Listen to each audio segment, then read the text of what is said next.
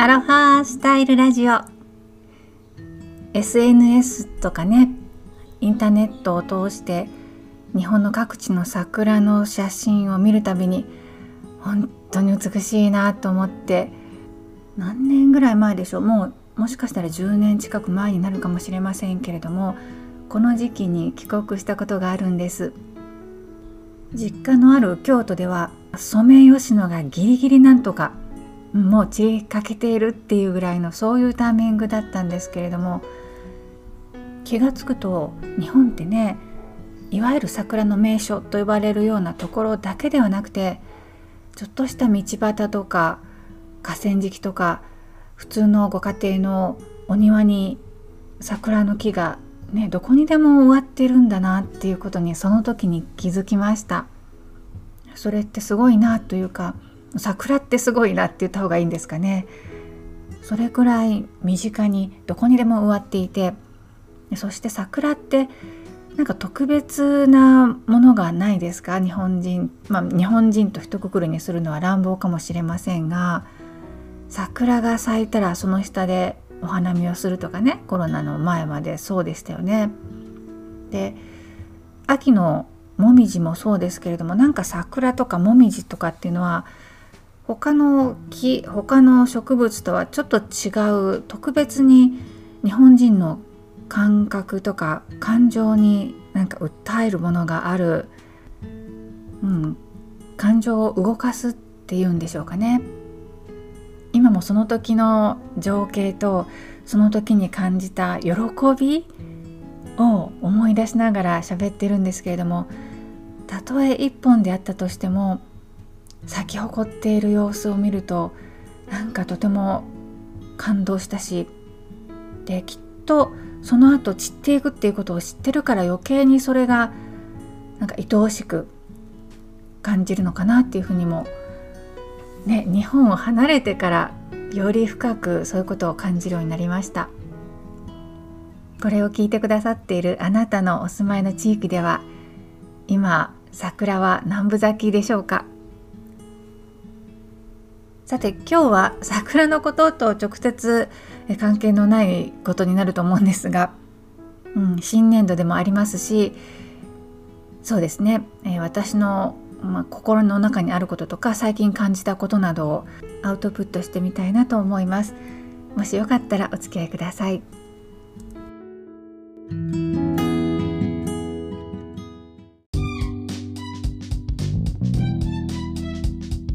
アロハスタイルラジオこの番組はうつとパニック障害を経てフィットする生き方にシフトしたら思いがけない国際結婚にハワイ島移住と人生が大転換したゆりこジョンソンが自分軸ですっきり豊かに生きるヒントやアロハ的豊かなハワイ島ライフをお話しています。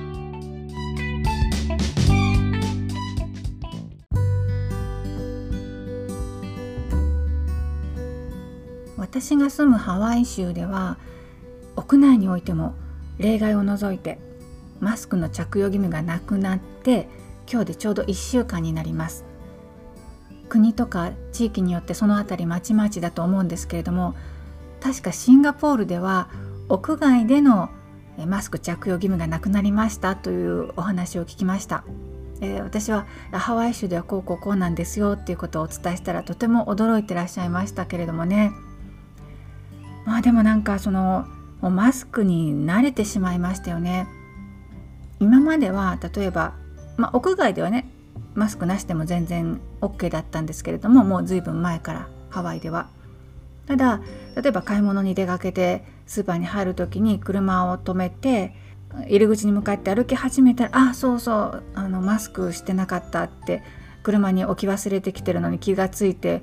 取りに戻ったりっていうことをねしばしばやってたんですけど今は逆にマスクなくてもいいのにあマスクマスクって思ってあ別になくてもいいんだったっていうような感じでで不思議なことに屋外でマスクなしで歩くのはもう平気なんですけれども屋内に入った時にマスクを外したまま、ん、マスクを外したまま屋内に入るっていうのがなんかね抵抗が ありますね。何、うん、て言うかなもうすっぱだかで歩いてるようなそういう感覚に近いですねなんかこう忘れ物をしてるような隠すところ隠さないといけないような、うん、もっとちゃんとお化粧してきたらよかったみたいなそんなことを感じたりしますね。本当慣れってね面白いですよね習慣というんでしょうか。うん、でも欧米では結構こういうふうにも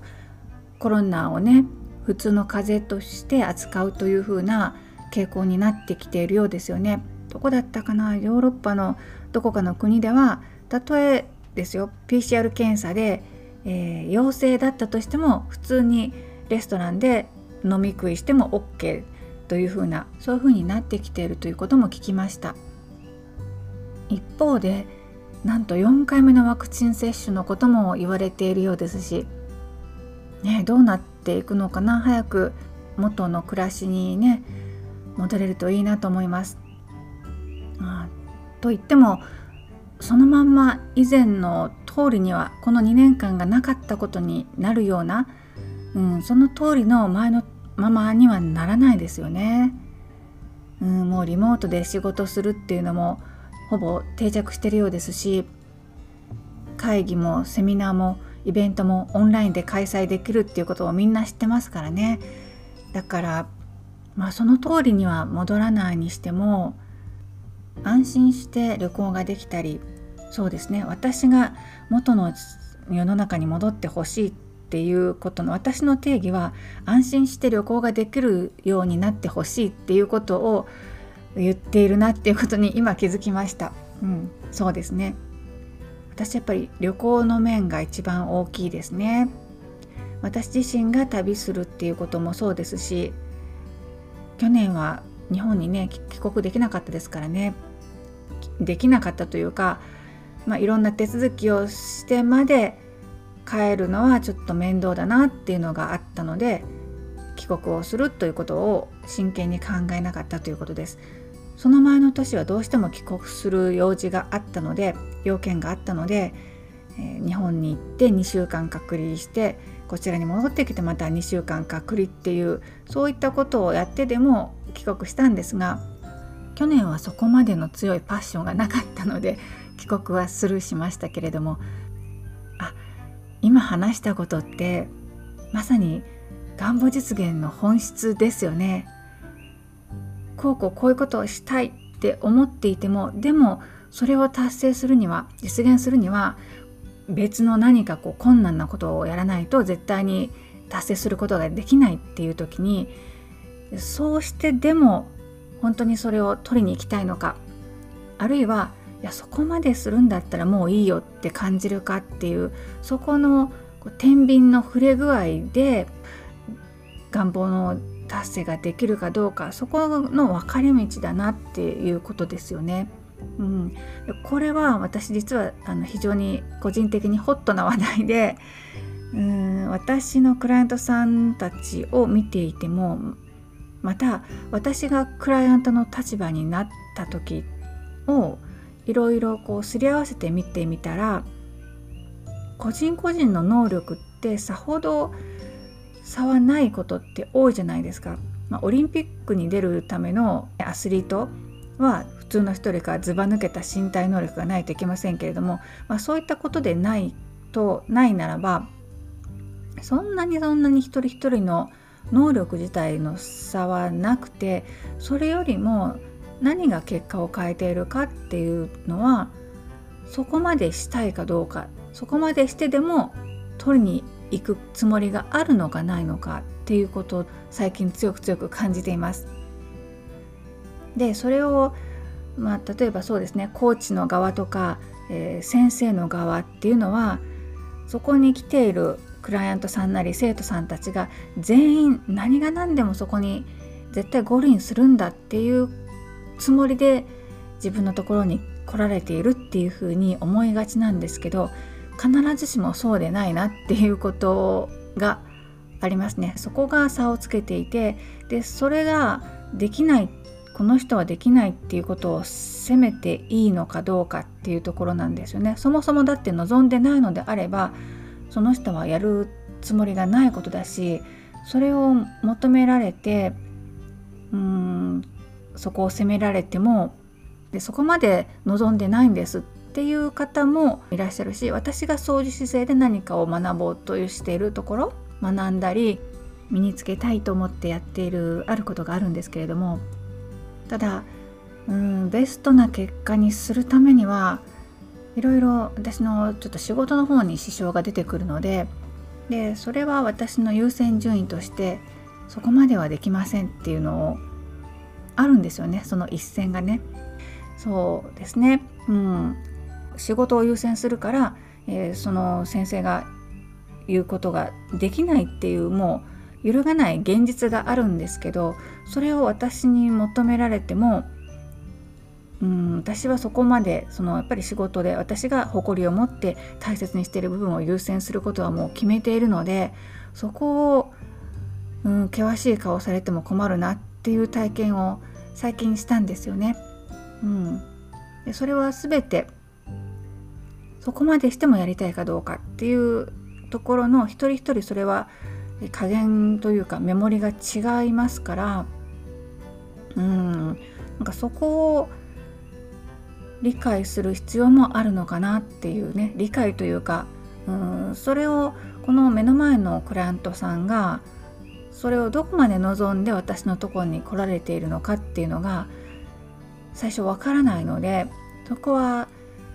慎重に関わらせてもらう必要があるなっていうことをとても感じています。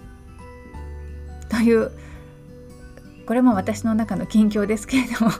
最初のこととは全然話が違うところに着地してしまいましたけれども、はいまあ、これちょっと今整理できてないままアウトプットしてしまった感もあるんですけれども、うん、これはまた別の機会にもうちょっと整理をしてお伝えするべきことであれば ことであればお話ししたいなと思います。でもこれは非常に大事なポイントだなと私が今非常に旬に感じているテーマです。はい。ということで今日はこの辺りにしたいと思います、えー、私の雑談トークでもちょっと大事なこともお話したかなと思いますがお付き合いくださってありがとうございました。感謝しております。それではまた。ライフアーティストゆりこジョンソンでした。マハロー。